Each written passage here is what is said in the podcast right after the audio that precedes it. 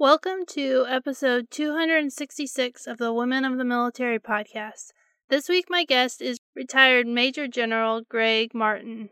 Greg is a mental health advocate. He was able to utilize the positive aspects of bipolar disorder to be a strong leader in the U.S. Army, but as the years went by, the disease took over and prohibited his ability to lead, and he was forced to resign. He was able to get correctly diagnosed and find healing and help on his path to recovery through the Department of Veterans Affairs. Today, he is a mental health advocate, a worldwide speaker, and recently he published his first book, Bipolar General. We spent most of this week's discussion talking about his book, why he wrote it, why it's important for veterans to tell their stories and talk about mental health. It's so important. And I'm really excited to share his story, and I recommend going out and getting his book today. But before we get started with the interview, I want to remind you that you can listen to Women of the Military podcast on Wreaths Across America Radio on Fridays at 7 p.m. Eastern and Saturdays at 11 a.m. Eastern. And you can listen on iHeartRadio, the TuneIn app, or Audacy. Now, with that out of the way, let's get started with this week's episode. Welcome, everyone, to Women of the Military podcast. I'm really excited to have Greg Martin here today. We connected on LinkedIn, and I've been watching all the things that he's been sharing, and I'm really excited about his book. I can't wait to read it. It's on my list of books to read, but I batched all my interviews together and I couldn't read all the books at the same time. So by the time this goes live, I should have read it and we'll be able to share a review with everyone. So thanks so much for being here today. Oh, it's my pleasure, Amanda. Thank you so much for having me on. So I always like to ask my guests, and I know you're not a woman, but I always like to ask my guests why did they decide to join the military? So can you tell us why you decided to join the military? Well, I came from a family with a pretty pretty strong military tradition. My dad and all my uncles had all served in, in some branch of the military. So I just knew I was going to serve someday in some capacity in the US military. Didn't know what, uh, but knew I was going to do it. And um, and so then when it came time to go to college, I was doing my research, different colleges, different options, and I found out about the service academies. So um, the academies looked really good to me. And so I applied to them and was accepted at West Point. So I, I took that offer, went to West Point, and then, of course, that led to your first five years in the Army and then a full career. That's so awesome.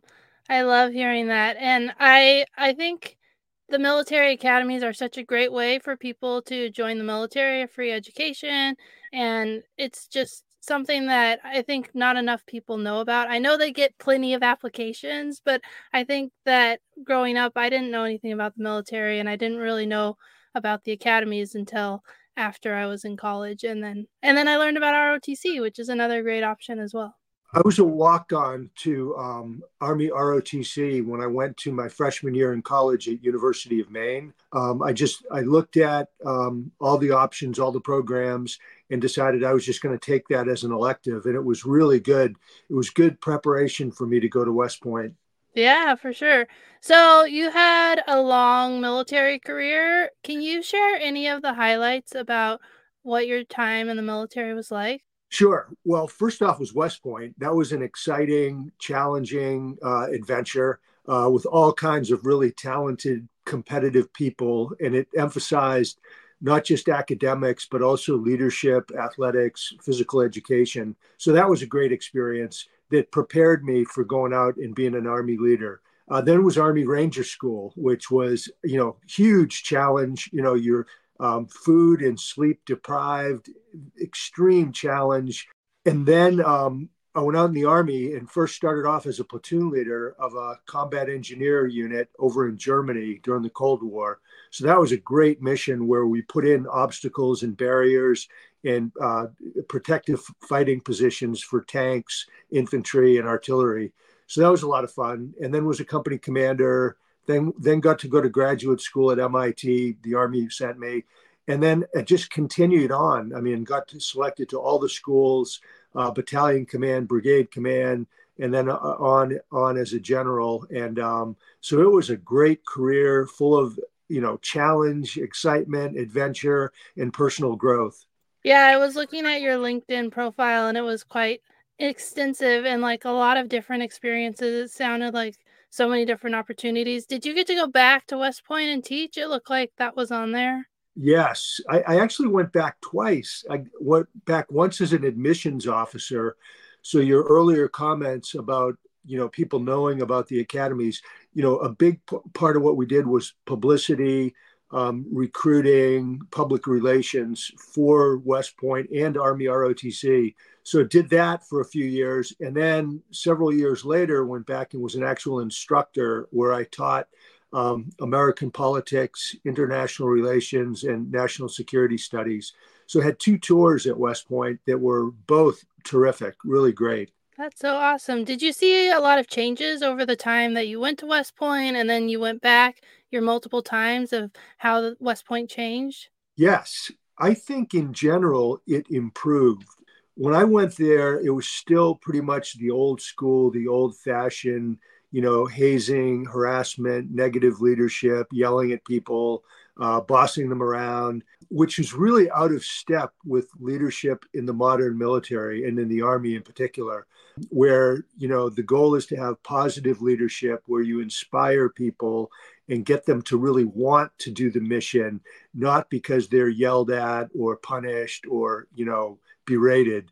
And so the whole leadership philosophy and style at West Point, I think, took big steps forward in, in a positive direction. Second big thing was um, mine was the last all male class. And, um, you know, so women came in, and, you know, I think that was good because it, it really made the academy a, a, better place, more representative of America, more representative of the army, where you know lots and lots of women serve in, in all ranks. So I think that was a big change. And then the third big change was um, in academics. When I went through, we took an enormous course load. So we were a mile wide and an inch deep in everything. Whereas what they did later was they reduced the number of courses and they made them richer and deeper, and they allowed cadets to pursue a major, um, which had net was not in the program when I went there. You just took what they told you, and but later you, you could major in you know whatever you wanted to major in. So there was still a core curriculum of both liberal arts and humanities and math, science, engineering. But once you got that foundation, you could major in anything you wanted. And I think that was a real positive step forward. Yeah, those are big changes and really interesting to hear about the history, especially because you were there before women. You were there while there were women, but you were the last class of all males. Right. yeah, that's really cool to see and to hear about what it was like to go back. So you're on the podcast because you're promoting your book, Bipolar General. And so can you tell us a little bit about your mental health story? Because I saw on LinkedIn also that you've been an advocate for mental health for more than the years that you've been out of the military. So how did that all happen? Okay, so this is it's a little bit involved, but I'll try to be concise. Unknown to me, I was born with a bipolar brain. So I had the genetic predisposition for bipolar disorder. And bipolar disorder is not like an on off switch. You don't suddenly not have bipolar and then somebody flips a switch and you do have it. It's a gradual rise up the bipolar spectrum. And so, starting in my teenage years, I had a condition called hyperthymia, which is a which is a near continuous level of mild mania and it increased year after year decade after decade until when i was and what that did for me is it my brain created and, and distributed excess amounts of powerful chemicals like dopamine endorphins and others that gave me you know way above average energy drive enthusiasm problem solving skills positivity and the like. But by the time i got to age 47 I was a brigade commander in charge of thousands of troops. I was a full colonel in the army. I was very close to my onset of bipolar disorder. I was really just a tiny bit below actually having real bipolar disorder. And what happened was when I went to um, combat in Iraq, the intense stress, pressure, thrill, euphoria of leading troops in combat it, it, it, triggered my genetic predisposition for bipolar disorder. So I actually, in 2003, went into real bipolar disorder. And when we attacked from Kuwait to Iraq, I basically went into mania, which is super high elevated levels of energy and so forth. I felt like Superman, felt bulletproof. My brain was working the best it had ever worked. I was making, you know, routinely um, very complicated, rapid decisions under fire, you know, that were life and death decisions. And so the mania actually boosted and enhanced my performance for the year in Iraq. But when we came home to Germany, then I fell into depression, where my brain then, instead of uh, producing and distributing more excess amounts of chemicals, it distributed and produced less, which drove me into depression. And so then for the next 12 years, I went into higher levels of mania, deeper levels of depression until by 2014, 12 years later, after Iraq, 12 years later, my basically I burst into full blown mania where I was in a state of madness, insanity, completely over the top. You know, believed I was the smartest person in the world, held the key to world peace. You know, had had um, hallucinations that I saw the Holy Spirit come down, demons attacking our house, that I could fly, um, and I became more and more out of control, reckless, irresponsible, over the top. And it got so bad that finally, um, and again, my bipolar disorder had been unknown, undiagnosed, unrecognized. But finally, then people started to recognize it. Everybody did my students, faculty, um, administration, my wife, my son. And so the, the people at the National Defense University started writing um, anonymous letters to my boss, who was the chairman of the Joint Chiefs of Staff, saying, Hey, this General Martin's lost it. He's gone completely crazy. And so the chairman called me in and said, Look, you've done an unbelievable job. I love you like a brother. I, you have until 5 p.m. today to resign or I'll fire you. And I'm ordering you to get a psychiatric evaluation. And you would think I would be disappointed, but I wasn't. I said, Thank you, sir. This is great news. God put me here to do big things. He's going to put me somewhere else to do even bigger things. And now, nine years later, from 2014 to today, I think I was right that I actually am doing bigger things with my bipolar mission. But from there, I spiraled and crashed into hopeless depression, terrifying psychosis, which is hallucinations, delusions. I finally got diagnosed properly with uh, bipolar disorder. And then I went from bad to worse went into two years of bipolar hell. So I was fired, retired, and then I was hospitalized with the VA after I retired. And then the VA helped me. They, they, I was inpatient for a while. Then they got me on the right medication, which was lithium for me. And um, that was over seven years ago. And within a week of taking lithium, my bipolar symptoms pretty much vanished. And I've been on a journey of recovery for the last seven plus years and moved to Florida for the warmth, the sunshine, the brightness. And I've rebuilt my life, came up with my life mission, which is sharing my bipolar story to help stop the stigma, promote recovery, and save lives. And then gotten into, I do the, the way I do that mission is through speaking, writing, and conferring. So life is good. I'm helping thousands of people, and I'm really grateful for where I'm at. That's so great to hear. And uh, I really loved hearing your journey of, you know, the part where you weren't diagn- diagnosed, but there was something wrong, and then it how it accumulated and built, and then that you were able to get help from the VA because so many veterans have a negative stigma towards the VA sometimes, and so it's great to hear that you were able to get help and treatment and and that you're on your way to recover or you're on the road to recovery. It's a continual process. I'm I have post traumatic stress from my deployment and I understand that it's it's not just a like book is closed where everything's good. It's a continual process of of growing and and working to you know find healings. Yeah, absolutely. And it, like you said, it's a um, it's a lifelong journey because the bipolar disorder never goes away. It's always in my brain, so I have to manage it like you would a chronic illness um, which it really is. It's a it's a chronic illness of the brain, inside the brain, the cells and wiring. Yeah, I have to use meditation as one of like the tools that I use, and I can feel like certain things in my body when I'm starting to get overstressed or in different situations, and those are cues that either I need to, you know, use the meditation more or, you know, do other uh, life management things. And so that that makes a lot of sense to me because yeah, it's a continual journey. Right. So you've been doing advocacy and you are you're doing great right now and you have everything under control. What made you just besides that you want to share with people but what made you decide that you should go from speaking I mean you're still speaking but to writing a book? Why did you decide to write a book? Well back when i first got diagnosed which was in 2014 i said it was a traumatic experience. I mean i was in horrible depression. I was you know terrifying psychosis. And i said you know everybody talks about a stigma. I don't feel a stigma. I'm not ashamed. I'm not embarrassed. This is physically real. It's it's not because I lack character or willpower. It's it's biological. So why should there be a stigma? I said, you know, someday I'm going to do something about that and I'm going to talk about it.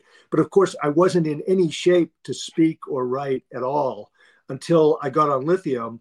And then it took me a couple, two, three years to really get back on my feet, kind of rebuild my life, start getting an azimuth for you know what I wanted to do, and it just came to me. You know, I should tell my story. You know, I can really. I've I've had a horrible experience that was you know large. Much of it was a nightmare, and but I lived through it thanks to my wife, my family, the medical professionals, my friends, to you know to God.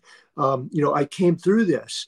So I owe it to other people, just like any other military person would do. You back brief people, you know, you share your lessons learned, your after action review. You tell people, hey, here's what happened, here's why it happened, here's what I learned, here's what you can apply. I just said, hey, that's just part of being a good soldier, being a good leader. And so that's what really did it for me and and then the writing part came. It was it was really weird. Um, my mother passed away uh, back about during COVID about three years ago, and when she died, I just got this jolt of energy to write and to tell my story. And so I sat at the keyboard and I typed every day for a year until I had it done. And it was it was about 650 pages, and which is way too long for a book but it, but I got it done. I shared it with people. I got feedback, refined it, edited it, and then the next big step was once I got it written was finding an editor and or a publisher, and that took about a year and a half before I finally found one. I found the U.S. Naval Institute Press in Annapolis, Maryland, who are terrific, and the Association of the U.S. Army, who have a book program. And both of them, I sent them my manuscript. They loved it and said, "We want to publish this." This is great.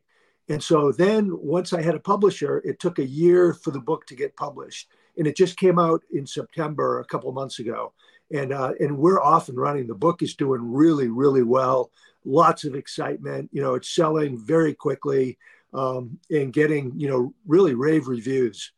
Yeah, I loved how you talked about the book writing process and the book publishing process because it is such a, you know, it's takes so much time and then like even after you've written it and then you get reviews and then you get a publisher and then there's more reviews and like there's so much work that goes into having a book published. So i i understand the time frame and all the hard work. And so it's so great to hear like after all that hard work all that time waiting that it's that's the response has been so great and that you have you know and that it's out there in the world so that people can read it yeah, thank you very much. I appreciate that. Um, you know, once I got the mission to to tell my story and to write, then I was focused like a laser beam, which was what a good military leader does. You focus on your mission and taking care of your troops, but you focus on the mission just you know ruthlessly, and that's what I've done for the last few years, and I've totally enjoyed it and loved it. It's been really rewarding and fulfilling and the feedback from you know all over the world really has been just amazing. You know it's, it's interesting uh, i've been invited to be keynote speaker at all kinds of events you know hospitals med schools medical associations fortune 500 companies military. But this is one i love. Medical schools are asking me to speak to all their med students and doctors. And there's one fantastic uh, med school professor named alex liao at University of Illinois in Chicago. She has actually invited me to speak to her class a couple times and is using the book to teach psychiatry and mental illness and bipolar disorder to her up and coming psychiatrists. So, I mean, it's really, really rewarding how, how much the book is appreciated. Yeah, I think it's really important to hear other people's stories about mental health challenges. I read a book about someone's experience of PTSD, and she was talking about how there's this voice and all the things that it was saying to her. And I was like, oh, that's what happens to me. But I didn't like understand it until I read her story. And then I realized like how much her story related to my story. And she was able to put, you know, my mental health struggle into words because she wrote a book and it's helped me in understanding like my mental health journey. So it makes a lot of sense that they would use your book as a case study to like help understand what it's like because I think sometimes you hear things like PTSD and depression, and you don't really understand what it is until you're going through it. And when you can hear someone else's story, your story won't be exactly the same, but there'll be pieces of it that you can relate to, and it can help you understand and find tools for healing. Yes, absolutely. You know, one of the other cool things is I've also gotten a lot of interest from overseas. Uh, this week, I'm giving a talk to um, uh, bipolar in the United Kingdom, so out of you know England, Scotland, giving a talk to to a group of uh, med, medical people in Australia. Then this is this is really cool. Uh, Canada, Mexico, but I got invited to be the keynote speaker at, at the World Bipolar Congress in Brazil, and they're going to translate the book into Portuguese. And and so th- then I've been invited to speak in um, uh, Liberia and Kenya over in Africa so it's it's really going global. Yeah that's so awesome that you can help not only people in the united states but across the world. That's really cool that it has i mean it's a human story so it applies to everyone and it's a topic that not very many people are writing about. I've heard a lot about ptsd but not about bipolar so it's really interesting. And it sounds like it's something that it's probably more prevalent in the military that people don't really understand because you get that like extra energy and that drive to you know be a good leader and do the things that the military is asking for. So have you seen that as something that's been recognized in the military community or is that something that maybe i'm rambling?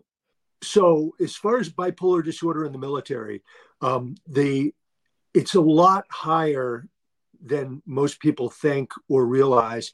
And I think that people who think about this subject and are well informed and educated would agree with me. Now, how high of a level, I don't know, but I'll just give you a few statistics. People with bipolar disorder is about 4%. So 4%.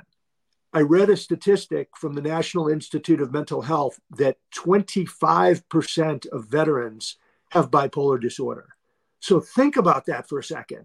4% national average, 25% of veterans. So what does that tell you about what's the population of the military is? And the other thing, just to think about just quickly, is the population that come into the military, I think, are very prone and susceptible to bipolar disorder. And here's why the age of onset is typically 18 to 25. Well, that's exactly when people come in the military. The second thing is the kind of people the military wants. They want people with drive, energy, enthusiasm, um, you know, uh, hard chargers. Well, those are many of the traits that are in, embedded in people with bipolar disorder. You have to have the genetic predisposition and the trigger. Well, the trigger is typically something that's intense stress, pressure, something like that. Well, the minute people come in the military, they're they're um, subjected to intense stress and pressure. So the triggering is probably going to happen. And then the longer they stay in, the more the pressure with deployments and wars and, and so on and so forth. So I think that there's probably a very, very good chance that the level of people with bipolar disorder in the military is quite a bit higher than the national average. Yeah, especially if it's higher in veterans. I mean, it it makes so much sense. Just hearing your story, hearing what type of people the military, you know, looks for, and the stress. Like you going to Iraq really pushed you into, you know, you had it, you had the extra energy all your life, and then you went to Iraq and all that stress. And I mean, deployments are stressful, the military is stressful, and so that makes a lot of sense. Yeah, it, it really is. You, you know, speaking of that, um, there's a endorsement in my book by General Joe Votel, who is the commander of U.S. Special Operations Command. You know, all the SEALs, Rangers, Green Berets, Delta, all that. And um, and he called bipolar disorder a signature injury of the post 9/11 wars. And b- basically, you know, what he's saying is that lots of people in the special ops community have an onset, they have bipolar disorder. The mania generally helps them perform, it boosts their level of performance. And a lot of times, having that mania, you know, the upside of bipolar disorder, it helps people that are living on the edge in these super dangerous, risky missions that the special ops people do. Yeah, for sure. It sounds like there's so much more that the military needs to look into with mental health. I know there's been like a big focus on post traumatic stress, but it sounds like even some of the PTSD stuff could be more in the bipolar arena and people just aren't recognizing it because there's just because of the way that, you know, the focus has been in an area that maybe it should be tweaked to the other side. Yeah, definitely. That sounds really really interesting. I'm really excited to read your book and to learn more about your story. Is there anything else, either from your time in the military or through your experience in mental health, that you wanted to talk about before I ask my last question? I think, as far as my time in the military, first off, focus on your mission. You know, really focus relentlessly on the mission, on how to get it done, think creatively, work as a team, all that kind of stuff and simultaneously take really good care of your people. I mean, really look out for your people. You know, h- help them get into schools, help them, you know, with their promotions, help them with the administrative, you know, help them get their medical stuff taken care of. Look out for their families. Be sensitive to uh, service members who have family issues and family problems and they need help. And maybe their kids need special medical attention. But those are all things that the leader can and, and really must do. As far as mental health i would say a couple things. Number one mental illness and other mental conditions are real. They are physiologically real. They're biologically legitimate. They're they're they're um, they're things that are happening inside the wiring and the cells of the brain. So it's invisible. You can't see it like you can see a broken arm, but there's things that are, you know, malfunctioning inside the cells of the brain. And it's physically real, just like diabetes, cancer, heart disease are physically real. And you know, there's no stigma against somebody with, you know, diabetes. Nobody says, "Oh, it's because you're not trying or because you have lack character or you don't have willpower." It's acknowledged that it's a physical thing, and so there is no stigma and it should be the same thing with mental challenges with mental illness with with everything else with all that stuff there shouldn't be any stigma. And the stigma is so um, uh, bad because it's the biggest deterrent to people going and getting help. That's the biggest barrier to people going and getting help. And getting help is critical because basically people have two choices. If they have something wrong like a mental illness like i did uh, or do i do have a mental illness in my brain you can do nothing your family, your career, your finances. It then will probably lead to addictions, homelessness, incarcerations, and death. So, I mean, that's a terrible, terrible outcome. But the other alternative is to say, I'm going to go get help. And either you go yourself or if, if you, you know, maybe your friends and buddies, your battle buddies, your peers can persuade you to go get help. Because if you go get help for these brain conditions, the chances are very, very good that you can live a very happy, healthy, purposeful life. So the choice is really ours. Are we going to get get help and be healthy, or are we not going to get help and, and probably get destroyed and end up dead? And so I think those are a few of the key things um, that, and, and we get we have to normalize the conversation. I mean, you know, mental health should not be stigmatized. It shouldn't be a taboo topic. It should be, you should be able to talk about mental health, mental illness, brain issues, just as much as you talk about physical fitness, physical health, you know, and, and stuff like that. So those are my main points.